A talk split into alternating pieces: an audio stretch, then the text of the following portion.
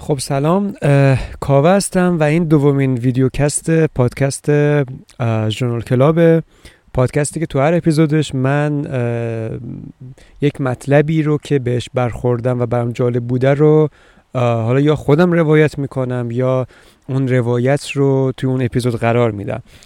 توی این اپیزود می‌خوام گریزی بزنم به کتاب چرا میخوابیم نوشته متیو واکر و در مورد رابطه میزان خواب با بروز سرطان ریسک بروز سرطان صحبت بکنم و اینا اساسا چه ارتباطی با هم دارن.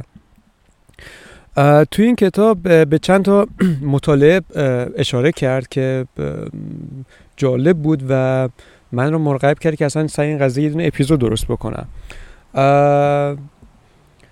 در واقع حالا تو اون بخش نویسنده صحبت رو با معرفی سلول های قاتل طبیعی اصطلاحا شروع می‌کنه که توی سیستم ایمنی هستن و کارشون اینه که یکی از تارگت هاشون سلول های تومور بدخیمه. که یعنی اگه سلولی دیدن اصطلاحا خوش توضیح میده نویسنده که میاد دیوار رو سوراخ می‌کنه و یک پروتئین خاصی رو اینجکت می‌کنه و در نهایت باعث مرگ اون سلول سرطانی میشن.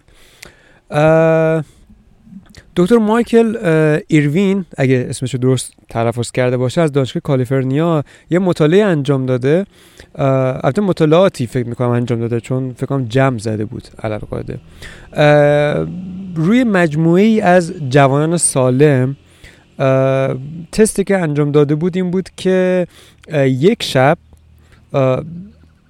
محیطی رو در واقع ستاپ کرد که اینا فقط بتونن چهار ساعت بخوابن. در مقابل حالا گروه کنترلش که می‌تونستن یک خواب کامل هشت ساعته رو داشته باشن. دیدن که حتی بعد یک شب خواب چهار ساعته یعنی مثلا توی زندگی روتین ما تو سه شب بخوابی هفت صبح پاشی. حالا چه دانشگاه چه کار و غیره که بخوای بری. هفتاد درصد این سلول ها رو توی سیستم ایمنی نابود می‌کنه. و خب قاعده اون مکانیزم دفاعی رو خیلی میاره پایین در مقابل سلول های سرطانی همچنین توی باز مطالعات دیگه هم دیده شده که حتی اونایی که شیفت شب کار می‌کنن مثلا حالا چه اونایی که یک هفته در میون در واقع شیفت شب کار می‌کنن یا اونایی که خب به طور مرتب و روتین شیفت شب کار می‌کنن خب اینها هم در واقع دارن اون چرخه طبیعی خواب رو به هم میریزن. حالا همطور که قبلا من توی چنل صحبتشو کرده بودم چرخه خواب ما منطبق با همون چرخه حرکت خورشید و اون بحث تاریکی. یعنی خود به خود خواب طبیعی اینه که وقتی که شب میشه بخوابی و وقتی که صبح میشه بیدارشی یعنی اون ساعت خواب منطبق میشه با ساعت حالا خاموشی بگیر یا ساعت شب در واقع. دیدن که چون حتی این قضیه هم دیده شده که کار شیفت شب با سرطان های سینه، پروستات، دیواره رحم و روده بزرگ رابطه معناداری داره در واقع. حتی کشور دانمارک به زنانی که خدمت دولتی کردن و شیفت شب داشتن مثل پرستارا مثل خدمه پرواز اگر بعد سالها کار مبتلا به سرطان سینه بشن دولت بهشون قرامت میده و در این دولت این ریسپانسیبیلیتی رو در حق خودش قائله که اینها به خاطر این شیفت شبه بودن که دچار در واقع این سرطان شدن. یه مطالعه دیگه هم نقل می‌کنه یه مطالعه در واقع اروپایی روی 25 هزار نفر که حالا دو گروه دیگه. گروهی که خوابشون 6 ساعت یا کمتره در مقابل گروهی که خوابشون در همون شبان روز 7 ساعت یا بیشتره. که دیدن که اونایی که 6 ساعت یا کمتر میخوابن 40 درصد دچار افزایش ریسک ابتلا به سرطان میشن. از اون ورم خب یه مطالعه دیگه باز روایت می‌کنه که همچین نتیجه گرفت عملا. ولی خب اون نتیجه اون مطالعه روی یه گروهی از 75 هزار خانوم به مدت 11 سال در واقع مدت فالوآپشون بوده و این نتیجه رو هم اونها مشاهده کردن با همین عدد هلوش ریسک 40 درصد. حالا این راجب این که این چه مکانیزمی این وسط داره رخ میده من از خود کتاب دوست دارم الان نقل بکنم که خود نویسنده ببینیم چه توضیح میده راجب این قضیه. میگه که اینکه دگون اینکه دقیقا چگونه و چرا خواب کوتاه باعث سرطان می‌شود در حال روشن شدن است. بخشی از مشکل به تأثیر تحریک کننده کمبود خواب بر سیستم عصبی سمپاتیک برمیگردد که در اثر آن مجبور به تحریک بیش از حد می شود افزایش ناگهانی سطح فعالیت عصب سمپاتیک در بدن واکنش التهابی غیر ضروری و پایداری را در سیستم ایمنی بدن ایجاد می کند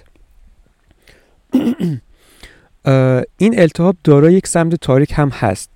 روشن نگه داشتن آن بدون بازگشت طبیعی به خاموشی مسالمت آمیز وضعیتی نامشخص از التهاب مزمن را ایجاد می کند که باعث بروز مشکلات متعدد از جمله موارد مرتبط با سرطان می شود در واقع خب روی اینه که مدام یک فالس آلارمی سر بحث کمبود خواب توی سیستم ایمنی بدن یا شاید درستش این باشه که توی بدن هی فایر میشه. واسه همین زمانی که بیماری صورت می‌گیره القا دوباره آلارم صدا زده میشه. معروف است که سرطان ها از این واکنش التهابی به نفع خود استفاده می کنند برای مثال بعضی از سلول های سرطانی عوامل التهابی را در توده های تومور گرفتار می کنند تا از طریق مواد مغذی و اکسیژن بیشتر به رشد عروق خونی کمک کنند. همچنین تومورها می توانند از عوامل التهابی برای کمک به آسیب بیشتر و جهش دی این ای سلول های سرطانی خود استفاده کنند و قدرت خود را افزایش دهند. عوامل التهابی مرتبط با کمبود خواب نیز ممکن است به بریدن فیزیکی تنابهای برخی از تومورها کمک کنند و این امکان را به وجود آورند که سرطان لنگرش را جمع بکند و در مناطق دیگر بدن گسترش یابد.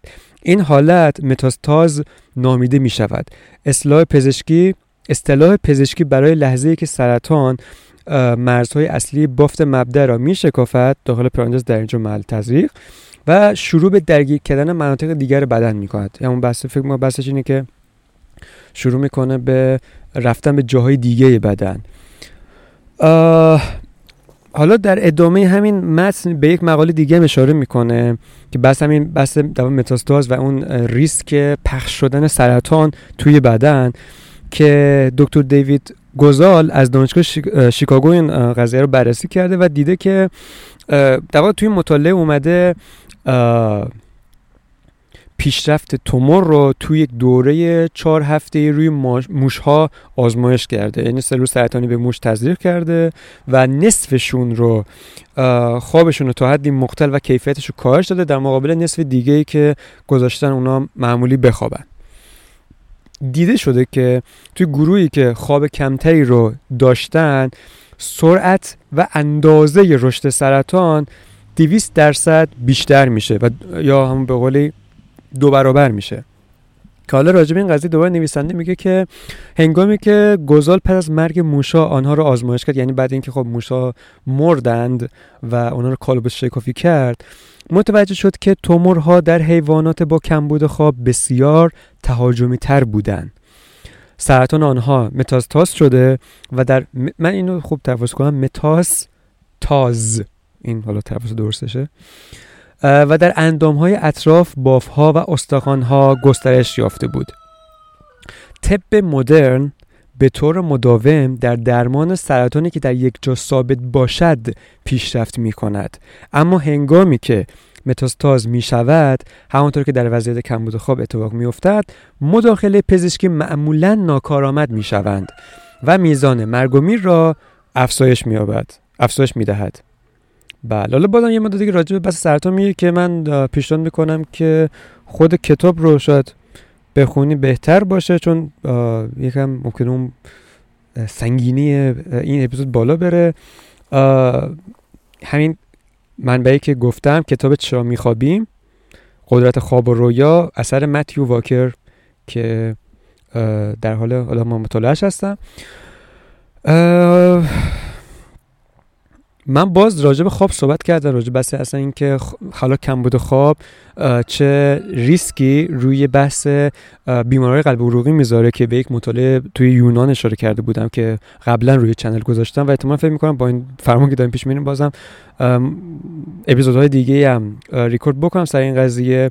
هدفم اینه که همین دیگه نشون بدم که واقعا خواب یک موضوع چنبودیه که تقریبا چون تو زندگی مدرن اتفاقی که داره میفته اینه که خواب یک چیز منفی تلقی میشه یا انقدر خودمون رو زیر کارهای مختلف دفن می‌کنیم که دیگه وقتی واسه خواب نمیمونه. که میگم حالا هدف من اینه که به خصوص راجع به این قضیه یک شفافسازی صورت بگیره و خواب رو دستگم نگیریم. حالا حتی چون به قولی شاید باز جوون باشیم و چیزی نبینیم فعلا ولی احتمالا به زودی عواقب دردناک و ناجالبی منتظرمون خواهد بود.